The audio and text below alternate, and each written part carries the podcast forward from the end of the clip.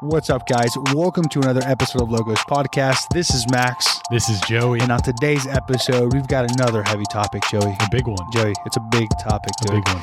We're going to be talking about just war theory, whether going to war is at all justifiable, what the church has to say about it, what the catechism, what some of the bishops in the U.S. say, and ultimately what Saint Thomas Aquinas says, which is a theologian we commonly refer to when discussing such matters. I don't think it's going to be ultimately what Saint Thomas Aquinas. I think ultimately be what the church says. Ultimately it's going to be what Jesus Christ said.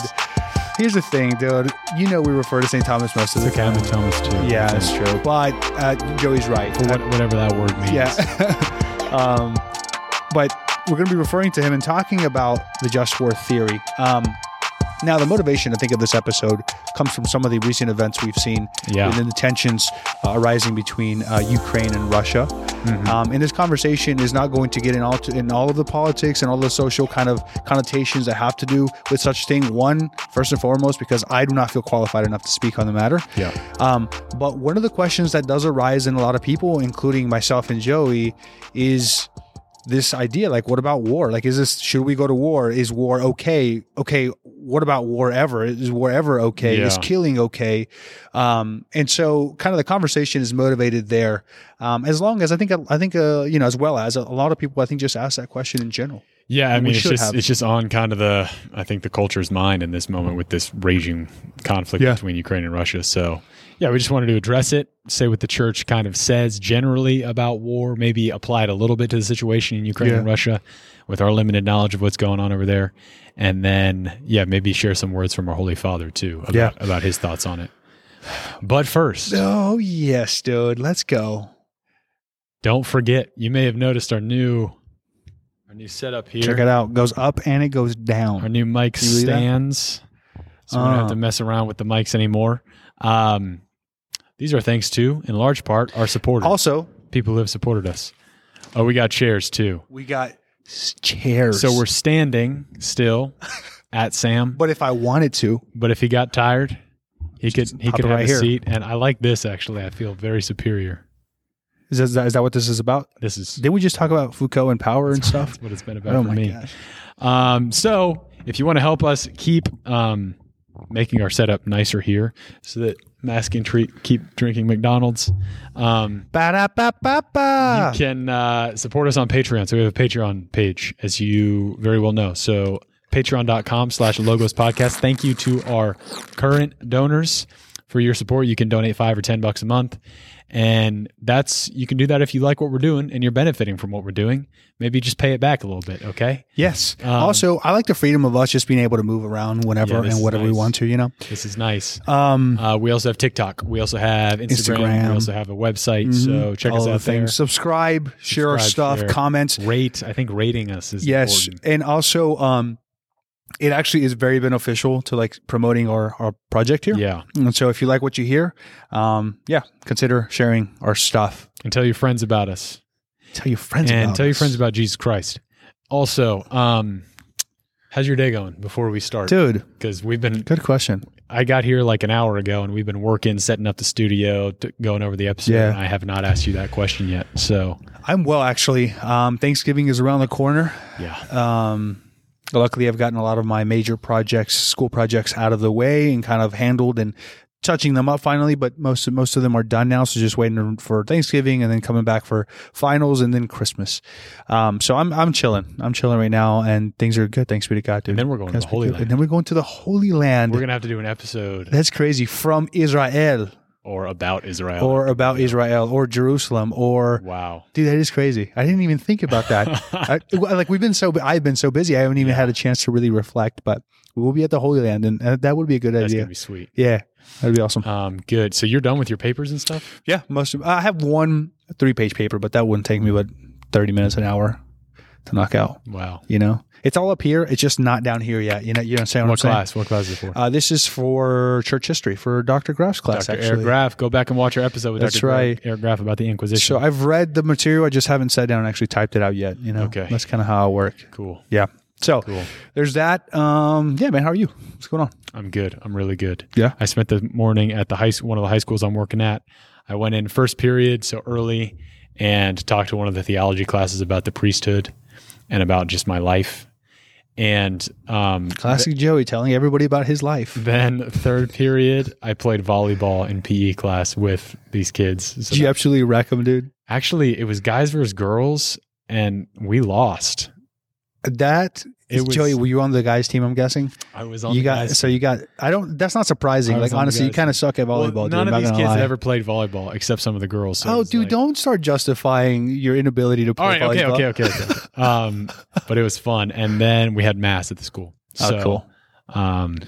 Yeah, we're gearing up for Thanksgiving. And then, Christmas time is coming around. So we're getting like Our Lady of Guadalupe, Las Posadas, like all that stuff. I'm excited to experience the holidays in a parish with a big Hispanic community. Dude, we party. I've seen some of it, but I've never immersed myself in it. Yeah. Oh, and last night I gave my first like talk in Spanish too. How was it? How do you feel you did on a scale from 1 to 10? I think I went well. I think I'll give it like a 7 or 8. Okay, that's good. Yeah. That's a C, B, you know what I mean? When you put it like that. Yeah, that's not too bad. I mean, come on. C's get collars. Not ideally, but they can. Stands for collar. All right, cool. Just war. So I guess the first question that we got to ask when we're talking about whether war can ever be justified is whether killing can ever be justified, right?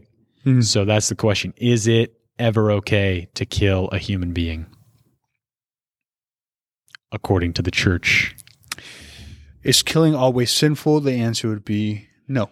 No. Right? So killing is not always sinful. And this is always, when we talk about war in general, it's always connected to peace and justice. And so part of the conversation here, this question that Joey's posing ultimately is like, okay, why would killing not be a sin in all cases? Yeah. You know? That's, yeah, okay. Mm-hmm. Right? And so one of the ways to kind of, two of the ways really the Church justifies or talks about killing as not always being sinful is one, an act of self-defense, and also for the defense of others, right? We have a duty to defend others. Yeah, not like just ourselves, like if your family was under attack or something. Your country, your community, your church, these kinds of things. You have an obligation to the community to defend. Yeah, so that's important. So not only is killing sometimes not sinful, sometimes Saint Thomas Aquinas is going to say killing might even be a duty. You mean like the Saint Thomas Aquinas? The Saint Thomas Aquinas. That's what I'm talking about. Like it might even be a moral obligation in order to protect your family or protect yourself. This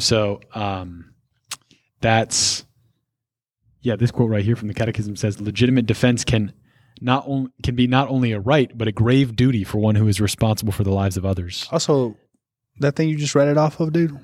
What's that? Tell me about that. Max is alluding to my iPad Air 5, fifth generation.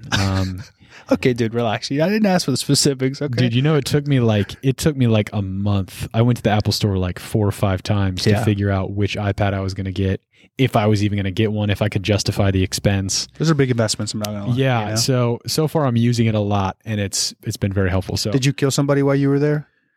No, because that wouldn't be justified, right? I didn't get attacked. Okay, but that's important. So, lest anyone think that the Catholic Church says killing is always wrong, it's not. In fact, the 10 Commandments, I learned this the other day. Mm-hmm. The commandment in the Hebrew Bible that says, thou shalt not kill, it actually doesn't say that. It says, thou shalt not murder. Oh. So, murder is... Wow. Right. Murder is the unjustified killing of an innocent life. Yeah. So that is always gravely sinful. Like that's intrinsically evil. But merely to kill another at times can be justified. Yeah. If it's in self-defense. But when we're talking about war, right? Yeah. So war broadens the context. Yeah. And when we're talking about war particularly, we're not just talking about me defending Joey in this instance only, or Joey defending himself against whoever in this instance only. War encapsulates a larger community of people. Mm-hmm. The effects are much larger. The monetary needs are much longer, or much larger. And so war always has to be promulgated, or at least what is the word I'm looking for here? War has to be declared by the proper authority. Yeah, that's going to be that's going to be we're going to see that. That's going to be one of the qualifications for a just war. Why is that the case?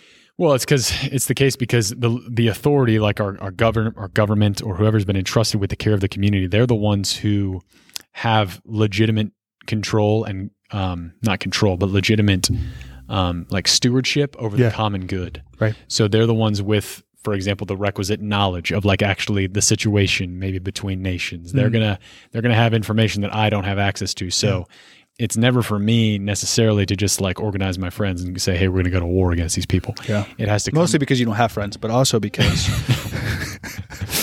So, yeah. So it's going to need to be declared by a legitimate authority. So we'll talk about that. But sure. Before we get into all the requirements for a just war, according to the Church, we should talk about peace first, yeah. I think. And the reason I think we should talk about peace first is because you put it on our document like that. Yeah. But I think that you did that because you're smart and you know that that peace is more fundamental than war. Yeah. That human beings, even though we are corrupt, mm-hmm. like at base we are essentially good. Yeah. And therefore peace is kind of the starting point and the ideal towards which we should always be striving. It's not, so there are some philosophers, some thinkers out there like Rousseau, like he thinks that humanity by nature is always in a constant state of war. Yeah. And that governments are instituted just, for example, to like impose peace from without, because if left to their own devices, humanity they would just eat themselves, warring it at each other. That's not what we actually think about the human person. We believe that the human person is yes, fallen, but at base good. And so peace is going to be the most primary thing. So what is real peace, I guess, is what we need to ask. So I'll refer to the definition of St. Augustine. He says it's the tranquility of order, right? So what peace is not is a mere absence of war, right? Or a mere balance amongst adversities of political systems. Yeah. Right. Yeah. And so oftentimes people are like, well, let's fight for peace, right? Or you even have like the movement of the 60s and 70s, right? Like no war, no war because we want peace or whatever. It's like, well, peace is not just the absence of war. It's actually, again, this tranquil existence of order among societies. Yeah. So I'm just thinking right now, actually. So that example with Rousseau, say you have in this hypothetical community, according to him, this is how things are, that people are by nature at war with each other. Right. And then a government comes in and prevents people from battling each other and going to war. That's not yet peace, right? Just because you've stopped the battling doesn't mean that you've actually achieved peace because in their hearts, these people are still fostering anger and hatred and violence, right? So it's not the mere absence of war. It's something positive. It's something fundamental, right? That's a good way to put it. It's not just a negative thing. It's a positive thing in this sense. And who fosters ultimately, I mean, we all have a responsibility to build peace within our own communities, within our own families. Within ourselves, right? Within ourselves too, yeah, it's good. So virtue. The tranquility of order within our own hearts and within our own lives. Yeah, in our own minds. Yeah. And so that's one of the things like to talk about Jordan Peterson again. It's one of the things and not just him, but a lot of like theologians, modern moral theologians and ethicians will talk about like the need to work on oneself, one interior order before they're trying to kind of impose that order on anybody else or in some way kind of structure the outside world. Like the order starts with one first, but also there is a need for outside sources to kind of frame our life to help us live this ordered life. And one of who has that particular authority is the government, right? Yeah. They have a certain obligation to safeguard the good of persons, free communication, the respect for human dignity, and the practice for this community to be fostered. And we also have, again, a participation in that good that the government or the church, even in her spiritual kind of branch, to help kind of foster that peace amongst people. Right? Can I read this paragraph from the Catechism? Sure. So this is paragraph 2304. And it says this. It says, respect for and development of human life require peace. Peace is not merely the absence of war, and it is not limited to maintaining a balance of powers between adversaries. Peace cannot be attained on earth without safeguarding the goods of persons, free communication among men, respect for the dignity of persons and peoples, and the assiduous practice of fraternity.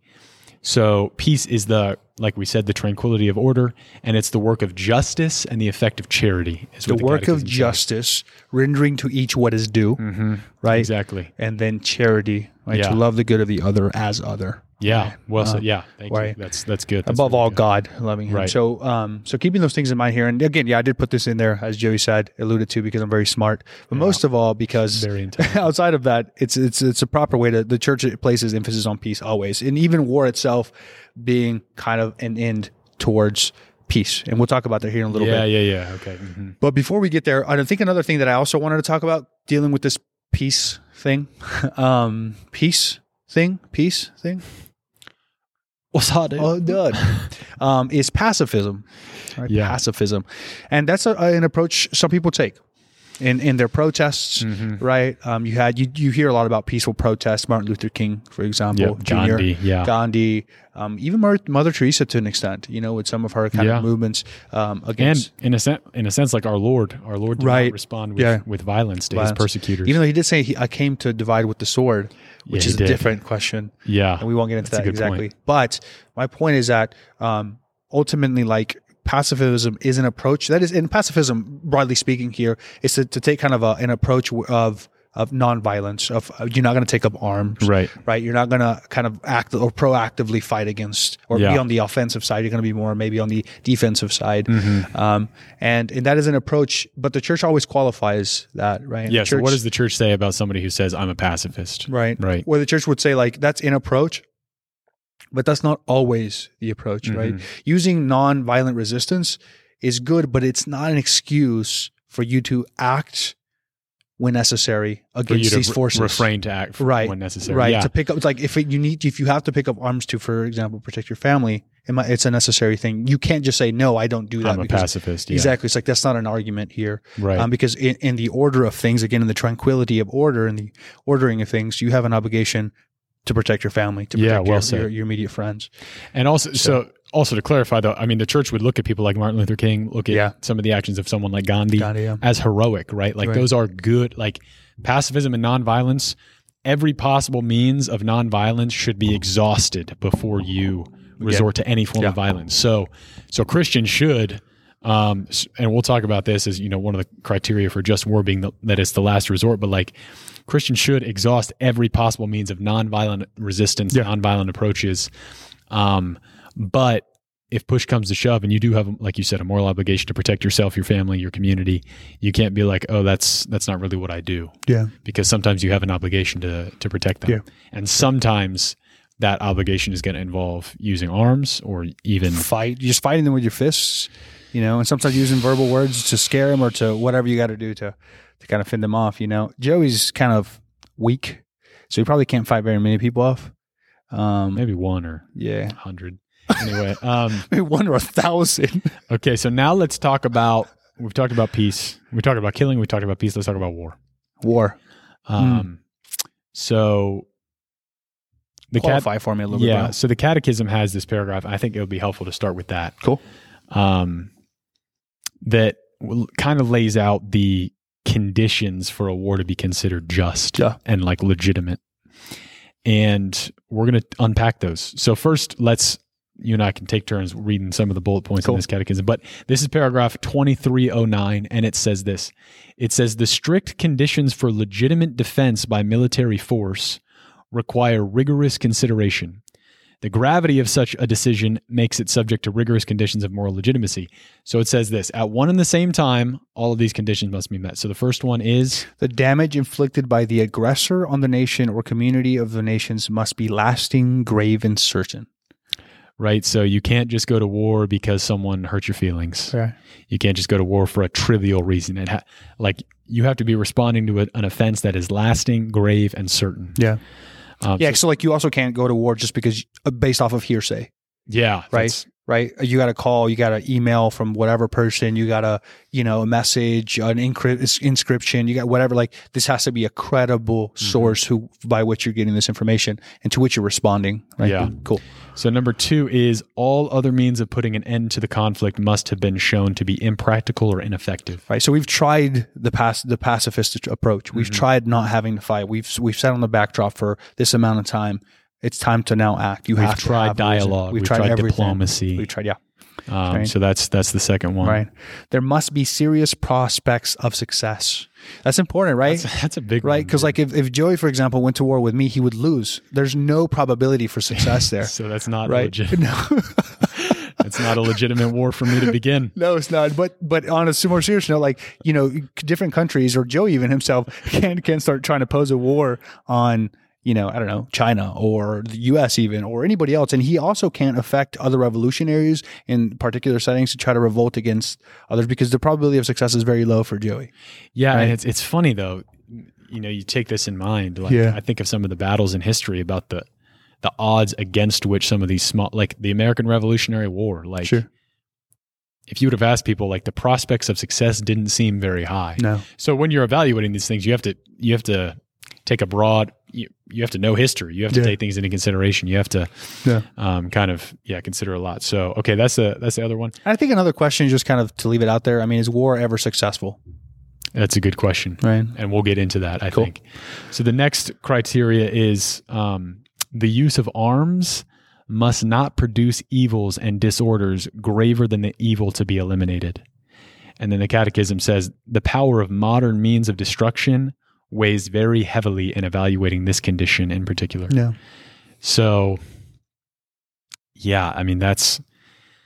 When muskets become M16s or become sniper rifles, 50 calibers or whatever, like the moral question becomes much larger and becomes much more strict in that sense. Right. The analysis has to be considered within the context of what is now being produced comparatively. Yeah. So, this is a question, right, that the legitimate authority would have to be asking themselves, right? So, in the face of this conflict, can I, and in the pursuit of peace and the tranquility of order, like in the pursuit of goodness, can I legitimately say that the weapons that we're going to use, the means of destruction that we're going to use in order to defend ourselves right now, are not going to bring about more evils than are being inflicted upon us in this moment? And that is as I'm sure you can see, this very quickly gets into a lot of gray area. Like there's no hard and fast rules. This is the prudential judgment oftentimes of civil leaders, but these are the ideals towards which the church wants us to strive in our assessment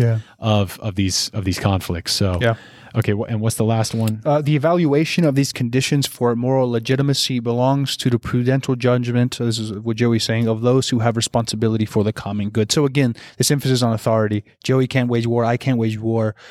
Even certain statesmen, even certain lawyers, doctors can't wage war. Like that has to come from kind of, the proper authority of the particular government structure or the, the president or emperor or king or whatever. Like, it has to come from the proper authority that makes those calls. And even within the U.S.'s federal government, the president is ultimately the guy who makes a call in our country. Importantly, that also means that it's not the church. Right? The church is not the one who decides to go to war or not to go to war, because the church isn't entrusted with the temporal good of humanity. The church is entrusted with the spiritual good of humanity. Yeah. Now, it does belong to the church to make moral evaluations of wars that are going on. Which is where we get this from, right? This discussion kind of comes from her, not just modern analysis, I might add. We've been using modern examples here, but throughout her life, in fact, she's carried a standard by which she operates by, and by which kind of the moral analysis or assessment of a war is considered. Yeah. And so I think that's one of the things that we also always have to kind of keep in mind here, is that the church has always had conditions by which she operates. Now, the question does and will become, has there ever been a just war? Mm-hmm. Right? And succinctly put, and we'll get more into this in detail, the answer summatively is, especially in modern times, the answer is no. Yeah, so has there ever been a war that fulfilled all these conditions? That fulfills all the criteria, which we'll get into here more specifically. No. But, and especially modern times, however, the church has always held like the integrity of these criteria because it's possible, right? And so let's get into some of that criteria. What do you think? Yeah, so now we'll talk about, so we just went through what the Catechism says about just war, so now we're going to turn to the angelic doctor himself, who we've already made reference to, Saint Thomas Aquinas. What did he say about just war? And there's going to be a lot of overlap, but the way that he lays it out will be a helpful way, I think, for our listeners to think about this. So he says that there are three main conditions that have to be met in order for a war to be considered just. Oh, yeah? That's what he does. Are you sure? I mean, that's what you said he says. That's not what I said. That's one of our professors, which you've had on this podcast before. Father Dylan James. Do check out, actually, that episode that we had on NFP and contraception with him was awesome. I thought it was a very good one. We're going to have him on again. Yeah, for sure. He's talk about Great Britain or something like that. See, you said I'm more Australia. I'm not going to lie. I know. But it's hard. It's hard to get the two distinctions. I'm sorry. Yes, it's your inner Matt Frad arising from your inner soul. Good eye. This means. Is Matt Frad. No, I got the good eye. But. Okay, so distinctions here. So St. Thomas Aquinas lays out three basic, as he keeps it simple, succinct criterion for just war, one of which is just cause, right? Second of which is right intention. Third of which is legitimate authority. So, okay, number one, there has to be a just cause for waging war. Yep. And what that's going to involve is war can only ever be a response to someone else's injustice. Right. So that's the first, like we said, killing in general is only ever legitimate as an act of self-defense. Yep. So analogously, declaring war, going to war is only ever legitimate if you've already been attacked. Mm-hmm. So that's the first just cause that needs to be present if you're going to Or not even if you're just attacked. Also, if you know something is going to happen, right? So this is one of the things about war. War can be justified not just on the offensive side, it can also be kind of enacted on the defensive side, right? So if I know 100% sure I can go into this probability of success or, like the credibility, if I'm hearing stuff from, Joey's country, whatever, and I know this is the case, like I have evidence to prove, I can use means to kind of avoid that, right? Can you? Yes, you can. Okay, but remember, the Catechism says the damage inflicted by the aggressor on the nation or community of nations must be lasting, grave, and certain. So I don't know if you could, as a preventative measure for an attack that you're anticipating, wage war. I don't know. So, okay, it's a question can also become, right? And we don't have to figure this out right now, but it's like, let's say you hear, your friend, whoever, or ex-friend is going to come and, I don't know, attack your family. Yeah. Can you not fight to avoid this thing? Well, and that gets into what is that movie by Tom Cruise? That's what this question is.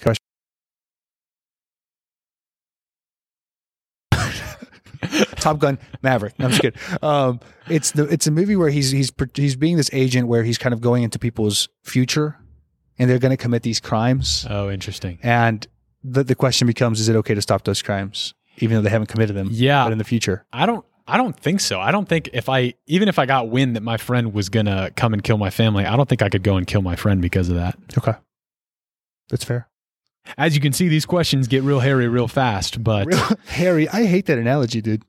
I don't like that. I don't know why I said hairy. Okay, but you did. Real complex. Real... Tangled. Anyways, tangled. There it is. And complex. But I'm gonna go ahead and say no, that you can't. Okay. I'm going to contradict you. Go ahead. So, you're wrong, but it's all right. It's okay.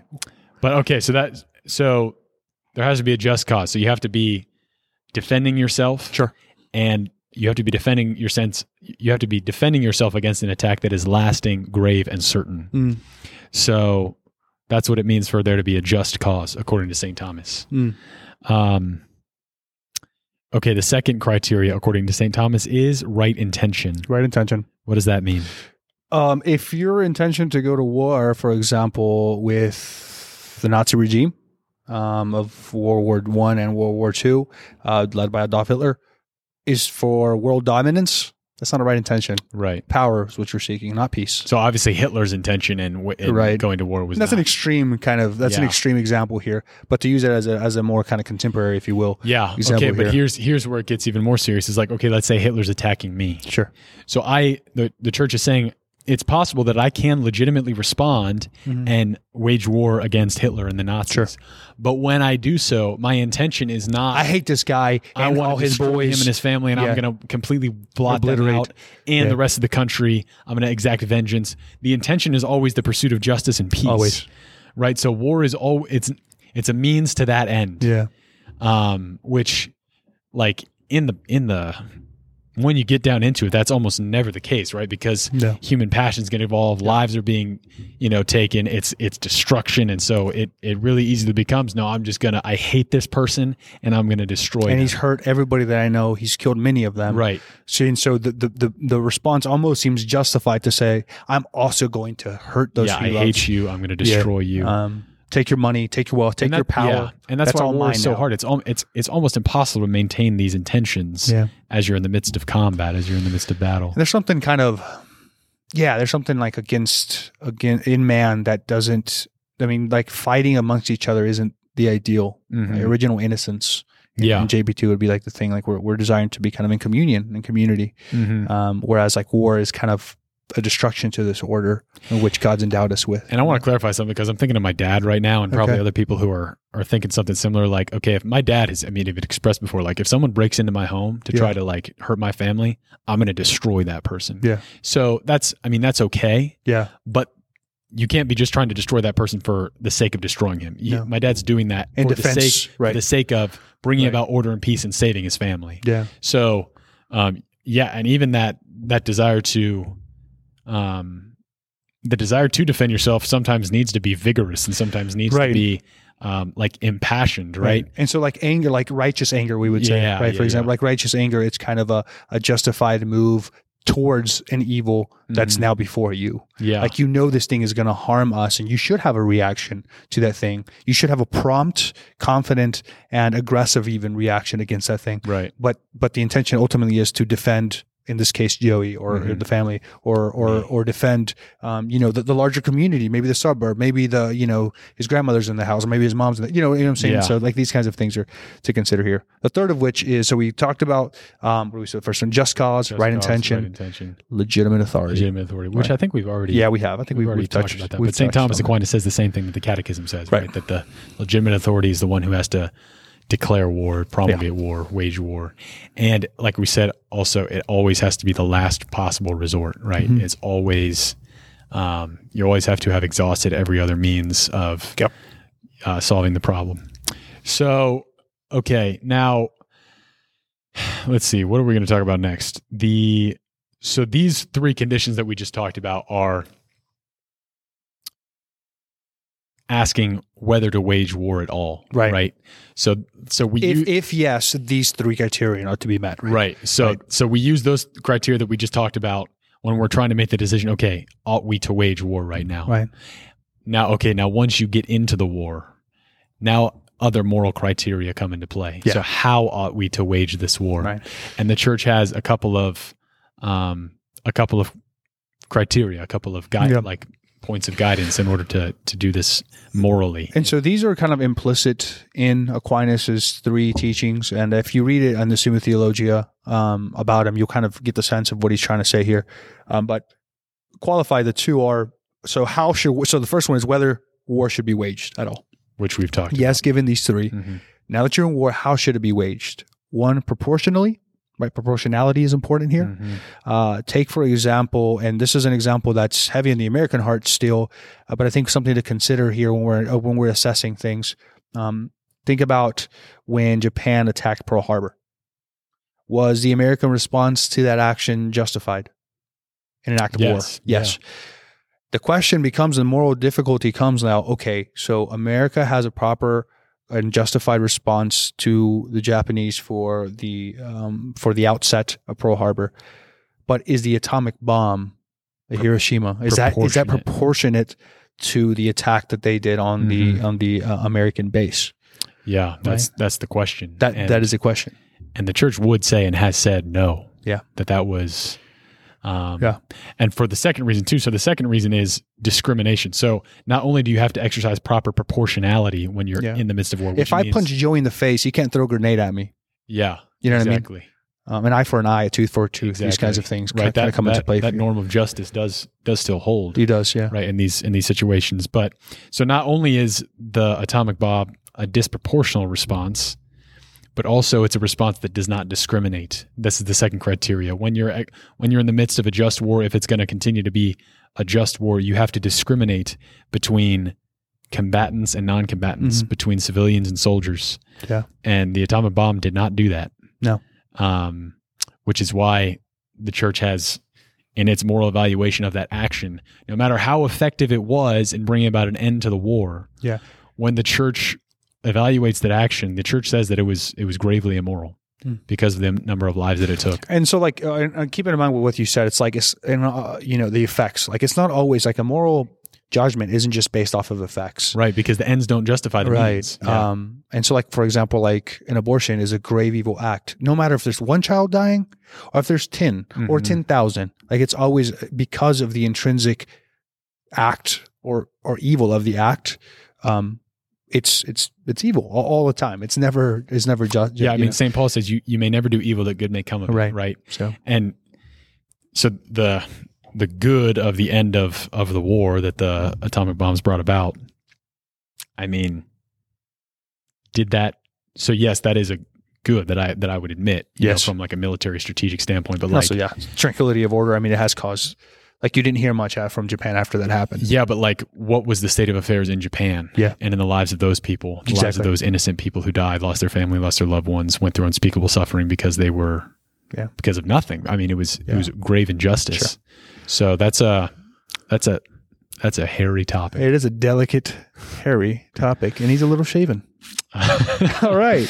Take it to the new level here. Okay. So we talked about kind of Aquinas' three conditions. We talked about what's technically called in bello, right? So how war should be waged. Proportionality is important. Discrimination is also important. Here, discrimination, we don't mean like social discrimination or kind of cultural or racial discrimination, although there is that, not in a negative sense, but like a discrimination to be outside of one particular group. Yeah. Right. So like if a particular religion maybe has certain principles to operate by, you have to abide by those principles. Mm-hmm. And so the church has laws, obviously, that she's enacted since then. Yeah. And can I read this passage from the Catechism that's on these notes? So this is talking about, the how we wage war. Yeah. It says, the church and human reason both assert the permanent validity of the moral law during armed conflict. The mere fact that war has regrettably broken out does not mean that everything becomes licit between the warring parties, right? Mm. So just because you're in the midst of war, this is what the church is saying, doesn't mean you get to degrade into an animalistic seeker of vengeance at all costs, right? Like, the moral law still holds. But this is why going to war, it becomes so difficult, because as soon as you open yourself up to that violence and that chaos, this is why it's always destructive for humanity, like... Yeah. In the end. And it gets very complex. At least it has been historically played out that way, right? It's because once you get into a situation and people are trying to kill you, it's going to be very difficult, given your fallen human nature, to like maintain proper moral principles and like discriminate between civilian and reason everything and civilian ration. And combatant, right? And exercise proportionality, right? Like all these things become incredibly difficult. Not I don't want to say impossible, but really, really hard. They do get complex. So they do get tricky. Yeah. Cool. I think that's good. And then, any qualifications here? And we know this is a sensitive and delicate and difficult topic. But I think expressing the truths of the faith, we can hold dear to those. And some of the particular examples, can be, sought out in further discussion. So they're certainly not limited to everything Joey and I are saying in our opinions, but some of these things are also what the church has kind of come out and said. Dude, I have to say something. You were right. Do say it. Remember when we disagreed about the preventative measures? I remember when I was right about preventative measures. Yeah, so this is what it says in, I think, the Catechism somewhere else. It says, it is not necessary for the aggressor to strike first. A moral certainty that the aggression will occur is sufficient. Such certainty might be present, for instance, if a party with a history of aggression began amassing troops or munitions. Yeah, that's a high five in the studio moment right there, dude. Okay, congratulations. In a world where it is possible for an aggressor to strike at a distance with little or no warning and to cause mass casualties, it is important to identify a potential aggressor early and determine whether he poses morally certain danger. Okay, so you were totally right. I was just dead wrong. I remember, I think where my initial kind of apprehension to what you'd stated was because I think I'd read that or come in contact with that before. And so here it is in full light for everybody to see. Thank you, Joey. What a man. Max is better than me. No, don't. That's not true. Okay. Okay, that's true. All right, that's true. Okay, cool. So we're going to mention the U.S. bishops. Yeah. And so just briefly, just very briefly, because... So there's a criteria which we've already laid out, but the USCCB, so the U.S. Bishops Conference of the United States Bishops of the Bishops of America. United States Conference of Catholic Bishops. Boom. Has also kind of promulgated some things on this just to qualify it a bit, right? Mm-hmm. And so like the criteria still stands. They've just kind of expanded it a little bit. So what are their criterion? And one of the things that I think is kind of important to keep in mind is that the bishops have sometimes gotten accused for being a little imprecise and promoting a pacifistic or pacifism in their approach towards things. And they must be, their opinion must be taken serious, in consideration. They speak on behalf of the church in the U.S. particularly, in America, but also they're successors of the apostles. In that sense, we kind of hold to what they say too. And here are their criteria. The criteria are, I'm going to list down, go down the list really quickly here just for the sake of information.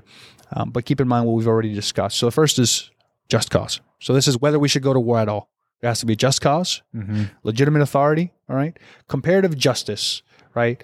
Which if you desire to look more into or to get more kind of definition, look it up. I myself am not too much in one area. I've done a little bit of research and couldn't find a clear answer, but I'm sure you're more capable than I am.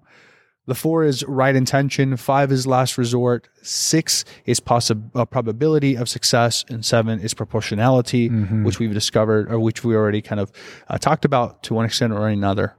Is there anything you wanted to add to that? I just have to add this too. This back to this example, I was so wrong. This says, if an attacker threatens you with a gun, you do not need to wait for him to shoot you before defending yourself. So back to that point, hopefully you've stuck around for this whole episode and can hear me make this correction. Yeah, make it clear. Because that's important. It is important. And I think it's also part of what we do here. We dialogue and we learn. This is good. Cool. Okay, so should we talk a little bit about Ukraine and Russia?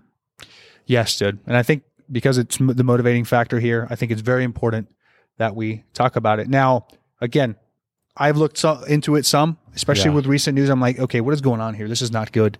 But let's talk about it. What is the information we have? Top of this document. So this is just, I was reading kind of just like the timeline of events, and this goes back even to like into I think the history of this conflict is very deep in. Our resource here is Associated Press. Is that right? I think so. Okay. Yeah. So, so December 1st, 1991, Ukraine becomes an independent nation. Yeah. Then fast forward, so there a lot of stuff is going on between these two nations in between that time, but in kind of this more immediate context, April 21st, 2019, Zelensky is elected the president of Ukraine. And then in December of 2021, Putin demands security guarantees. So this says early in 2021. You know, Zelensky is a former comedian. I did not know that. That's funny. I wonder if it's funny. All right. Early in 2021, Zelensky cracked down on pro-Russian Ukrainian oligarchs, including a guy whose name I can't pronounce, a close friend of Putin. Subsequently, Putin deploys increasing numbers of troops near the Ukrainian border. Sure. And publishes an article claiming that the Russian and Ukrainians are one people. So that happens in December of 2021. I remember when that letter came out. It was kind of a big stir here at seminary. Oh, really? Yeah. I don't remember it. Yeah, if you read it, it gets pretty crazy. And then in February 24th of 2022, we all remember this. Russia launches the full-scale invasion of Ukraine. So, boom, right there. Like, okay, if we're evaluating this war, is that justified? Just this out of nowhere, we're going to attack you. He used this letter. Putin used this letter to justify what he was doing. Is that kind of really undergirded his kind of ideology? There's a mastermind, I think, behind what he's doing. I'm more philosopher, kind of psychologist sorts. But is that. Dugan guy though. Anyway, I can't remember who he is, but yeah, so he writes this letter in December, and then February you see this attack full scale here go into Ukraine, and then in September 11 2022 Ukraine forces Russian retreat. So you heard about this. It was Ukraine victory. Made a stand defending themselves, right? Yeah. So at a very basic level, I don't know all the intimate details of the what's been going on the front lines, like in the battle. But at a very basic level, we can say that okay, Russia's aggression towards Ukraine, unjust, sinful, wrong, gravely evil, because it was done upon unprompted, on ideological grounds, not in an act of self-defense. No. And if you go back to our criteria, I'm sure you can check off the list of which ones it did not meet. Now, Ukraine's decision to respond and defend themselves, I don't know about how they did it, but at the very least, we could say that decision to defend themselves, that's justified because they're being attacked, right? Sure. So they have a responsibility and an obligation to fight back and defend themselves as a nation. So, which is why I think most of the world is on the side of Ukraine, like thinking what Putin's doing is deplorable, and that, kind of cheering for Ukraine in this battle. And then this says on September 21st of this year, Putin calls up reservists. So it says Putin delivered a speech outlining his plan to mobilize an additional 300,000 troops in an effort to reclaim the lost territory from the Ukrainian pushback. Yep.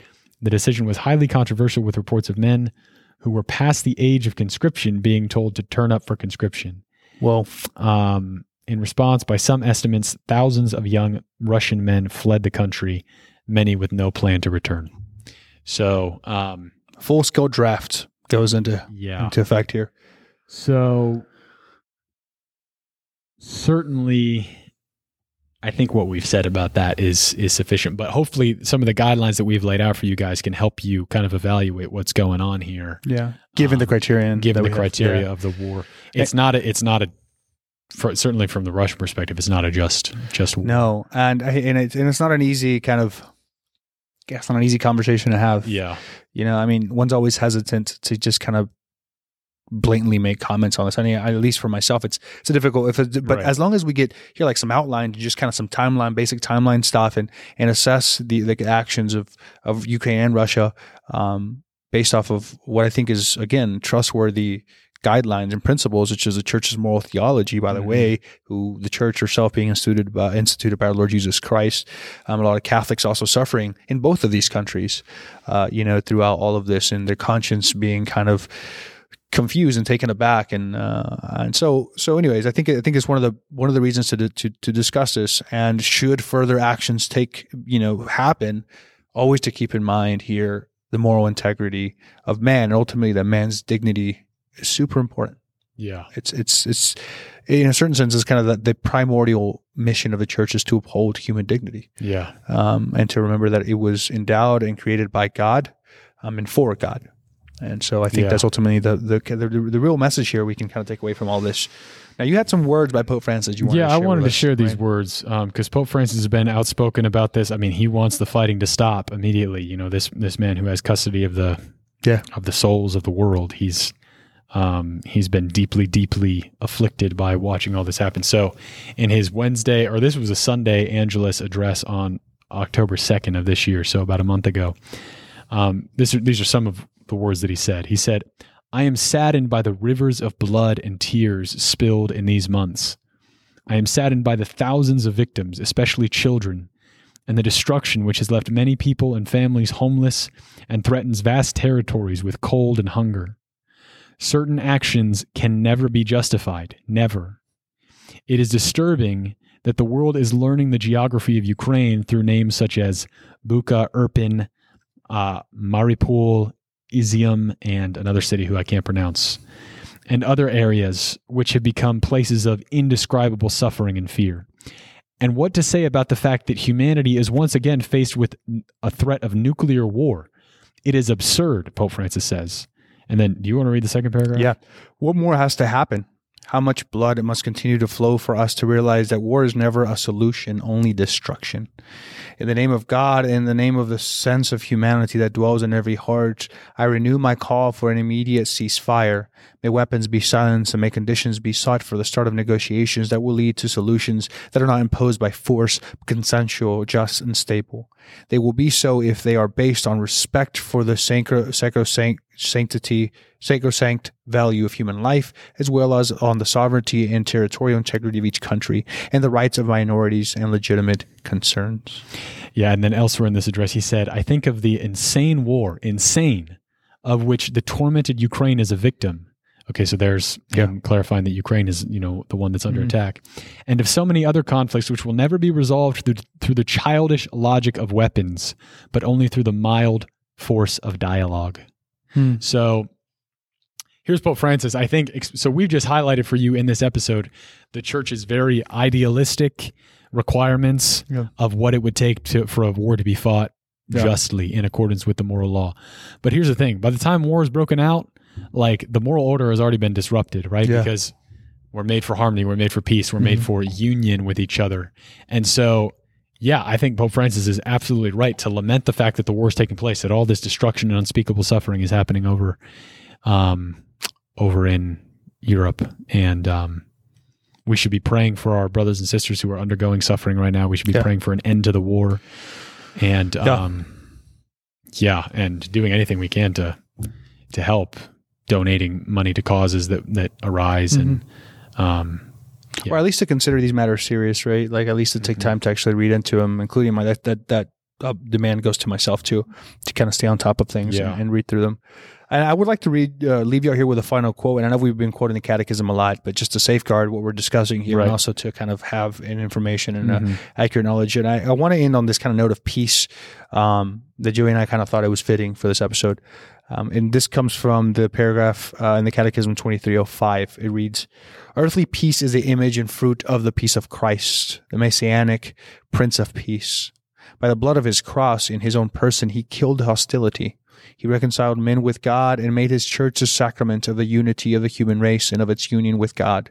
He is our peace. He has declared, 'Blessed are the peacemakers.'" That's one of the Beatitudes to keep in mind. And so, blessed are the peacemakers. We can be those.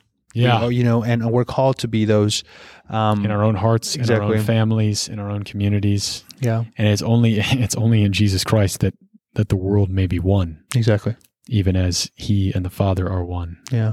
There's also, again, going back to that word peace, again, not this false notion, not this pretentious notion, not this arrogant notion of peace, but rather this tranquility of order, to remember that, in fact, order doesn't come from ourselves, that we're only capable of implementing so many social or political structures to make such a thing uphold. But in fact, we're called as humans, as rational people, as love for each other, to come together and provide some solutions, as Pope Francis is advocating for, to kind of stabilize the situation. Mm-hmm. Never perfect, especially on earth, but hopefully perfect in our Lord Jesus Christ one day, when we know and love him perfectly.